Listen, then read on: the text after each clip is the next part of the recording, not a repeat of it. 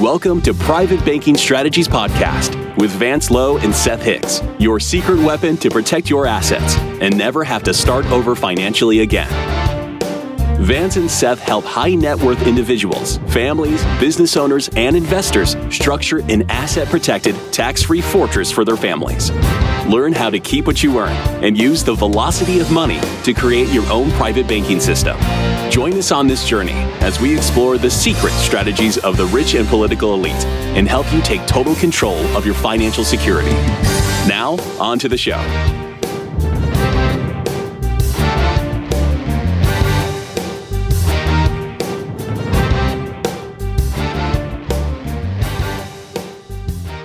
Hello and welcome to Private Banking Strategies with Vance Lowe and Seth Hicks. Gentlemen, how are you guys? Doing great.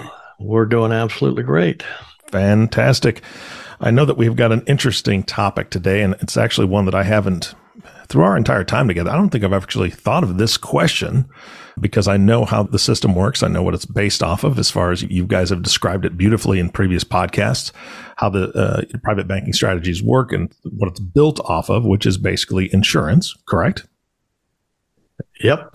And then the, so the question comes up, and this is what you're covering today. What if I'm uninsurable? What if I am uninsurable? How does it work for me? So I'm really interested to hear what you guys have to say. Well, I guess I'll start things off, and uh, Seth will correct me if I uh, say something wrong here, and uh, maybe take a deeper dive as we go along here.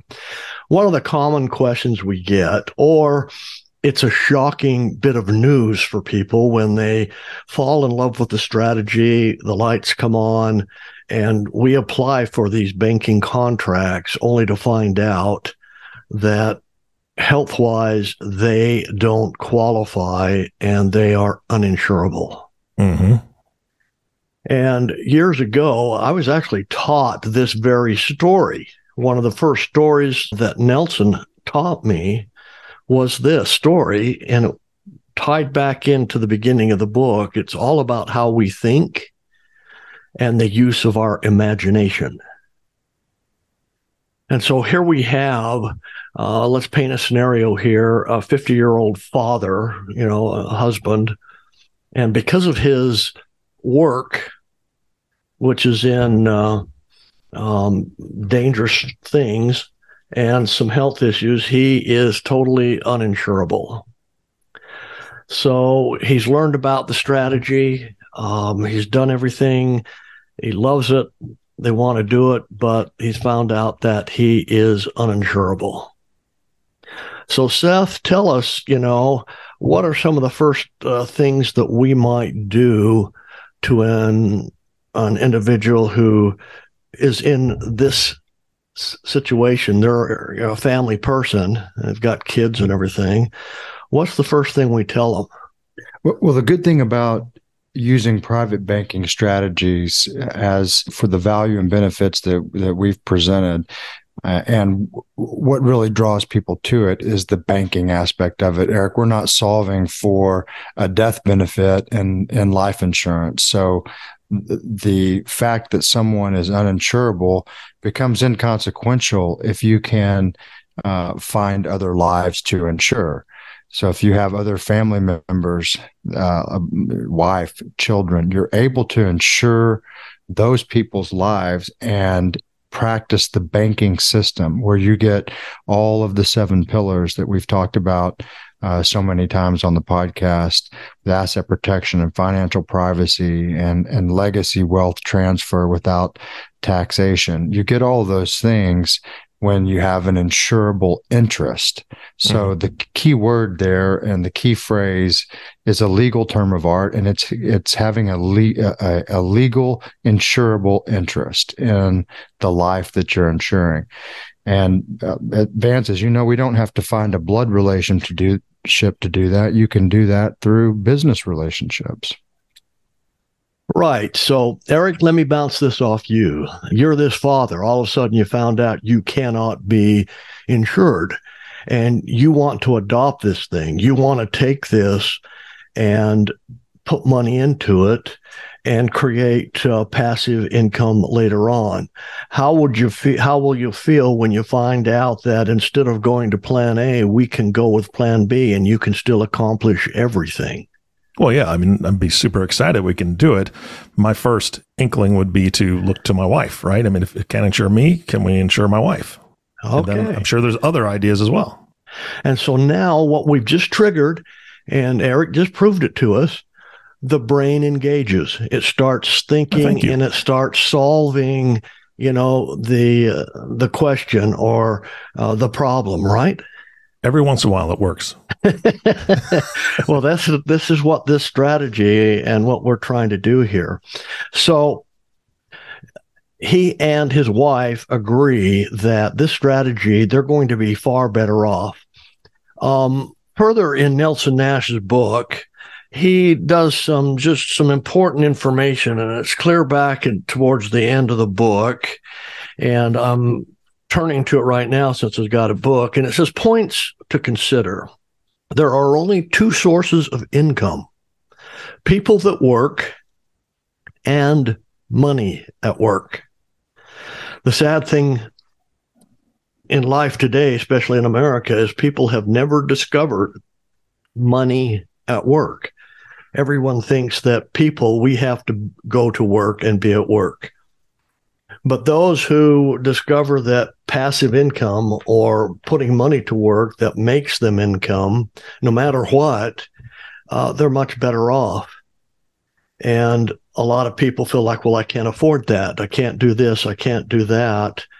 Uh, when they can, uh, because it's again all about how we think. So the reason I'm throwing that in there right now is because this scenario right here solves that line of thinking. He wants a retirement, um, in essence, uh, you know, and, I think Seth and I are pretty much agreeing that we're going to start throwing out the word retirement and going into passive income because retirement in America is pretty much a fallacy. It's just a lifestyle change. Mm-hmm and uh, the way things are going, we doubt the economic situation uh, that's going to be there like maybe people are planning on. Anyway, let's keep going here. So they agree that they want to set aside, they want to put into this strategy $20,000 a year. And instead of putting it on the wife, they're going to put it on the daughter and at that time, her name is Jill, we'll say. She's um, 20 years old. Um, uh, 23 years old, excuse me.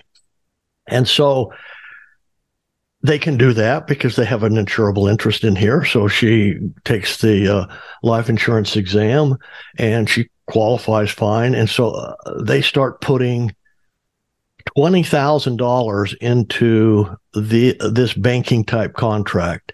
The contract is made up of different components. We don't need to go into that because we've already done that in other podcasts. So he does that for 20 years. Now this guy's 50 years old. I think I said that right at the beginning. He puts $20,000 in every year for 20 years and he stops. Uh, the contract is got some life insurance that's paid up at age 65. So the premiums are paid until age 65. But he put money in this thing all the way until he is 70 because the policy policy is not on him, right? Yeah. So when you, I want you to clarify that 65 you said it's it's paid up at that point, but not when he's 65, or, or is it paid up when he's 65? Aha. Okay, let's let's find that out. Because what we're going to see here is that this is totally going to la- act like a life insurance policy on him. Really? Uh-huh. Okay, so here's here's the situation. So he's going to put twenty thousand dollars in here. He's going to let the insurance company manage it. Now I've been a money manager all my adult career, you know, life. Managing assets, been very good at it, but I am not as good as those people in, you know, employed by the life insurance carriers. outside the life insurance carriers, I could pretty much stand on my own. Our company, uh, you know, could fight with the best of them. But the insurance companies just, they've had an art into the management of assets for hundreds of years, conservatively. You know, they don't have to take all kinds of risks to get what they've got. So he let them manage the money in there.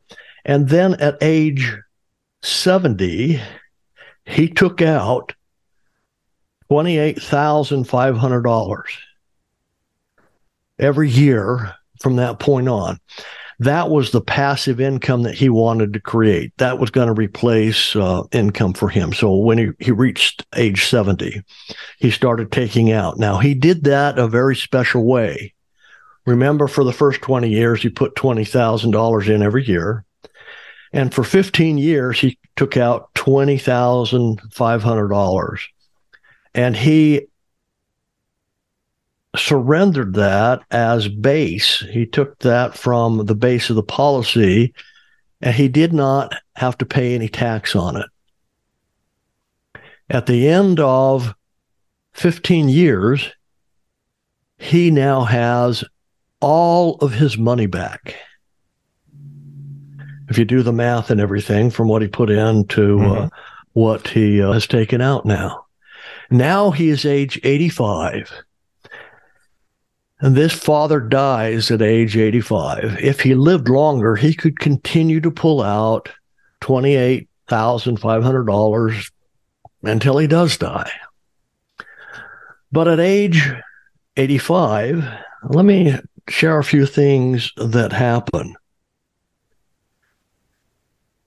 There is, when he dies, $1.110 million in cash value in his policy left. And who's the policy on here, Seth? The daughter, Jill. Okay. Now, he put the money in, he got to pull the money out, and he's leaving to his wife and daughter over a million dollars. Doesn't that sound like a life insurance policy to me? I mean, to you guys?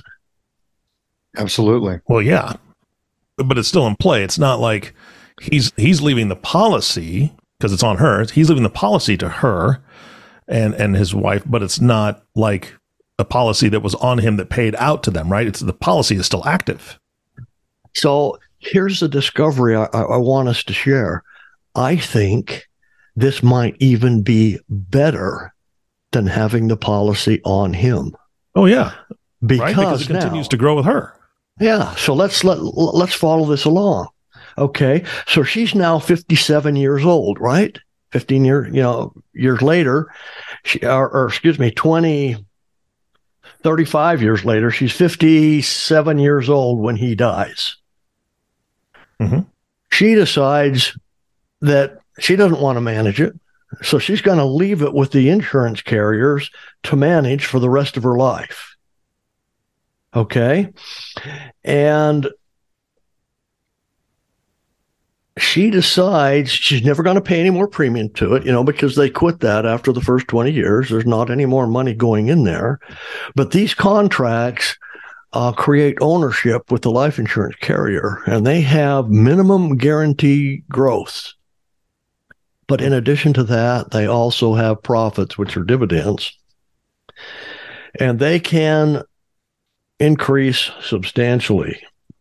So in this case, what she decides to do is wait until she is age 70. And then at age 70, now remember all the basis of the um, policy was withdrawn by dad. So the rest of it is nothing but would be profit. And normally profits would be taxable, wouldn't they? Mm-hmm. But in this situation, she doesn't surrender the cash value and take it.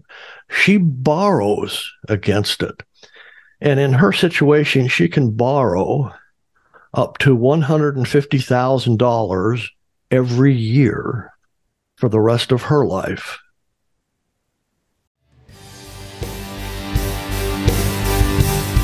Do you see yourself in that story? Do you feel like you are generating a lot of revenue but are not moving forward as fast as you would like? Are you ready for help? Please call Private Banking Strategies at 817 200 4777 or visit us at www.privatebankingstrategies.com.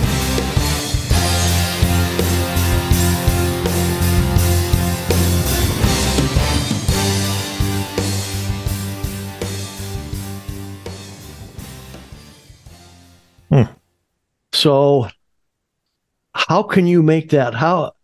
Let's go back and, and maybe take a look at other alternatives, uh, 401ks or retirement programs, old pensions, uh, things like that. What would it take, you know, to put an amount of money in over a period of years, be able to pull all that money back out tax free, and then leave what another two and a half, three times that amount to your heirs. Let them use that money, pull out another 10 times that, and be able to do that tax free. If she borrows the money from the policy, there's not a, it does not trigger a taxable event. And so let's say she does that until she's 90 women live a little bit longer than than men on on the norm. Uh, she'll she will have withdrawn over three point you know three million dollars, three million one hundred and fifty thousand dollars. Wow. When she dies, at say at, at age ninety, she's taken all that money out. Guess how much she's leaving to the younger generation? Another two point eight excuse me, 2.3, almost 2.4 million dollars to carry on this legacy. Now, Seth, have we talked anything about banking? No, no, it's just strictly straight on the terms of the policy. So, in this podcast, and help me out here, uh, identify some uh, uh additional points, you two. We have a contract here that switches us or allows us to go from working to passive income to money working for us in an environment that will be taxed advantaged throughout our lifetime. And I think even today is probably more lucrative. The chances of, of this happening is ironclad versus risking it in the market or in business or even in real estate or anything else. But I think that uh, being able to pass on the 2.3 to 2.4 million dollars to the next generation, if we've taught them the same thing, then her kids could put it on their kids.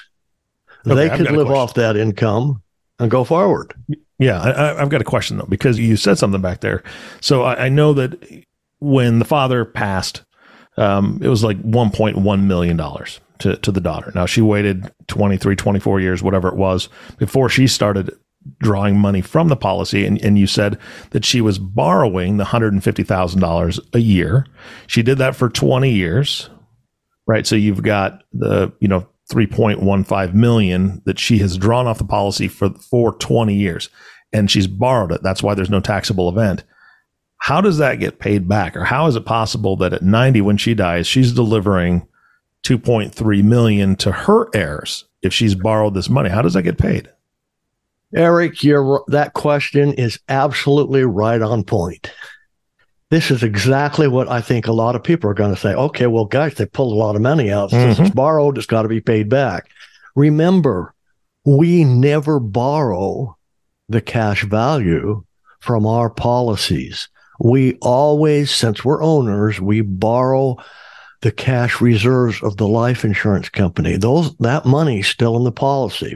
When she dies, the outstanding loan is paid off from the cash value in her policy, and the remainder, $2.4 million, goes to her beneficiaries. Okay, so if I'm doing my math right, then you're saying that she by the time she was 90 and she had pulled out 3.1 or whatever, you're talking the policy was the value was around 5.5 million at that point. Absolutely. Exactly. Wow. You got it. Wow. That's amazing. And one of the things that I, I, think is important, we're throwing a lot of numbers around here, and uh, the the nature of the wealth curve is uh, illustrated in what Einstein called the eighth wonder of the world. It's compounding interest, the compounding nature of uh, money uh, year after year in a tax free environment. And we have a little excerpt in our book that we offer folks that helps spot some of these issues. And Vance and I've talked about this before uh, on prior podcasts a penny uh, compounded uh, every day for a month by by one x. I mean, by like a penny compounded to two to four to six. At the end of those thirty days, you're at five million plus, and in total uh, value. And uh, he and I chuckled because the first time he tasked me with that exercise, I'm doing it in my head. And about day 15, I said, There's no way it's going to make $5 million. And he said, Just keep doing the math. And so I did. And by about 24 or 25th day, I realized it is going to make 5 million. Mm-hmm. Um, and so that is the power of compounding interest within these uh, well managed uh, life insurance contracts and policies. She's really doing nothing. She's just letting that money compound and grow year after year to the extent that, I mean, we're talking about the dad starts when he's 50, gives it 20 years. And, and then she's giving it uh, another from 57 to 70 before she pulls anything down. You're 33 years, then add another 20 years, and you're over 50 years of total compounding interest from that uh, initial principal. Uh, so that's that's something that people have to understand and actually have a light bulb come on, like I did, to the real value in compounding interest. And those dividends that are being paid into that policy, they help create that acceleration. And if you look at this on a graph, the initial years are, you know, a slow, steady climb, kind of like up a up a uh, something you could walk up slowly. And then when you start to get further on in years, it starts to go up at a much more parabolic rate, where you'd be rock climbing with ropes instead of walking up the side of a manageable hill. mm-hmm. Yeah, folks, what uh, there's a couple of, of takeaways here. First of all, all of these numbers, you can go in and completely read this in Nelson Nash's book, Becoming Your Own Banker, and you start on page 82. Uh, the the graphs are there, the contracts there, how we got to all of those numbers, it's all there. Okay, but let's not overlook that the perpetual banking or the perpetual motion how has started. It doesn't have to end Okay. He started with nothing. So one full generation, one family, when the child finally dies, there's now $2.3 million to pass down to the heirs. If we don't give that out in inheritance, if we put that back into contracts on grandkids' lives, the older generation of those grandkids could then continue uh, you know, the the math would have to be redone, of course, and I'm not sure what it would be. There would be a, an amount of passive income immediately for that older generation, for like her kids. Uh, her kids, by the time she's 90, are probably grandma, you know, grandparents.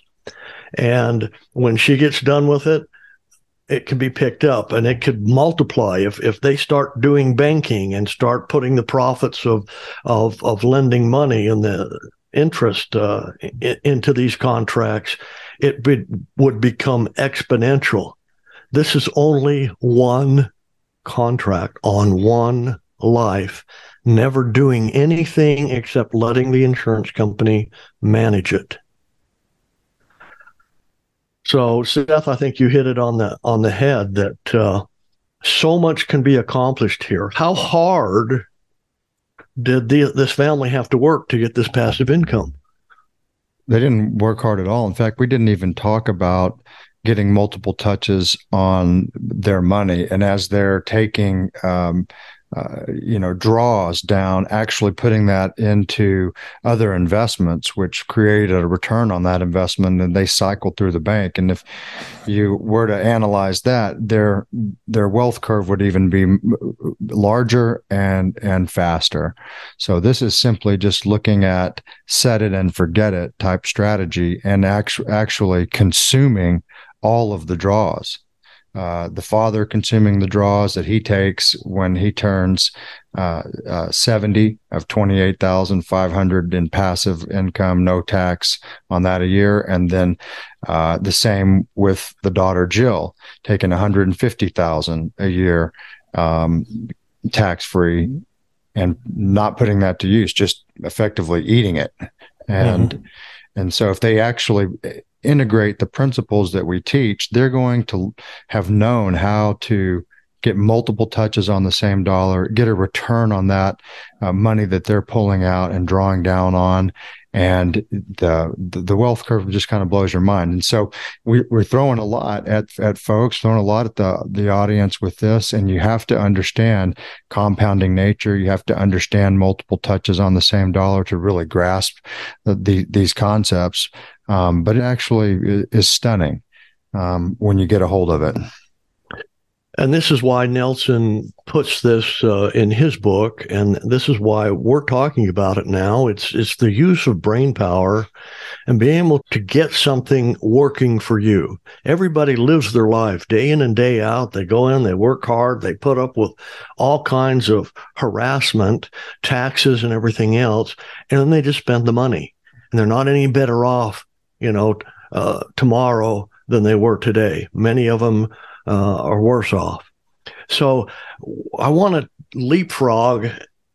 I don't know if that's the right word, but I want to take this thought and I want to move uh, in our next uh, podcast. It may take uh, one or two more podcasts, but I want to go in and, and think and challenge some of the things that we normally do in, in life, the way we we perceived life should be with this banking strategy, this these contracts. So I think one of the uh, podcasts we're going to do is, um, and Nelson also has this in his book. So I want to share this, and I want us to develop the uh, um, concept of going to college. Um, hmm. Here's a question for you, Eric. Did your parents want you to go to college? Yeah, they did. My parents wanted me to go to college. Seth? Yeah, um, my my parents strongly influenced me to get a college degree and go on to law school. Okay, and I did that with my kids. And I put three of my four kids through college. I ended up paying four tuitions with three of my kids. Two, one took two tuitions at the same time, if you can believe that. The third one, or what my oldest one, I, I still paid his tuition, but he went to a trade school. And here's why I want to do this analogous because this is true in my life. And again, this will be for another podcast, but it goes along with this thinking. What is the purpose of a college degree. Most of the time, at least when I was growing up, I mean, it was the the drive. You go to college, you learn how to think and solve problems. That's not the case today. Today, it's getting certified. Mm-hmm. Get that diploma, get certified. And they are, I'll put out there to everybody you can't get a better job just because you have a, a college uh, degree now, because the uh, employers and the industries know that these people aren't coming out as thinkers and problem solvers. They just have the degree. So, what would happen? You know, uh, let's let's kind of give the title maybe for the next one. Uh, um, if we didn't go to college who maybe could end up with the most money. Start uh, using that money into a one of these contracts versus um, spending the money on college, even even if you went into medical school. Hmm. Interesting. Uh, All right, so that's our next podcast. Yeah. Okay. Well, gentlemen, anything else for today's podcast that we need to close out with? Uh, Seth, just tell them how you know if they want to find out more about us, uh, how they get a hold of us. Sure. There, well, there's a lot of information in this podcast, and this is getting more granular than than we get sometimes. But uh, you can find a ton of valuable resources on our website at privatebankingstrategies.com. That's privatebankingstrategies.com. And there, when you visit the website, we're going to, uh, as a gift to you for visiting the website. We give you a, a, free book, and that either comes in a written form or an audio form, and it's entitled What the Banks Don't Want You to Know, What They Don't Want You to Know. And we, in that book, we begin to peel back some of the layers of why private banking is so important for folks, and and why so many people that don't know about it uh, become so enthralled uh, with the values and benefits of it. So we've got a lot of podcasts that we've done, Eric, together. As you mm-hmm. know, we've got uh, valuable email content that we send to our audience. We've got all sorts of other uh, content that helps educate and and help people understand what we're doing. All right. Well, Vance, Seth, thank you so much. This was a great podcast. Those numbers are staggering. I hope folks uh, take a look at that and, and get into those resources. Gentlemen, thank you so much for your time. Thank you, Eric. Thank you. You bet. And our last thank you, of course, goes to the listening audience. Thank you so much for tuning in and listening to the Private Banking Strategies podcast with Vance Lowe and Seth Hicks. If you have not subscribed to the podcast yet, please click the subscribe now button below. This way, when Vance and Seth come out with a new podcast, it'll show up directly on your listening device. And we humbly ask that you share this podcast, rate it, and leave a review, as this actually does help others find the show. Again, thank you so much for listening today. For everyone at Private Banking Strategies, this is Eric Johnson reminding you to live your best day every day. And we'll see you next time.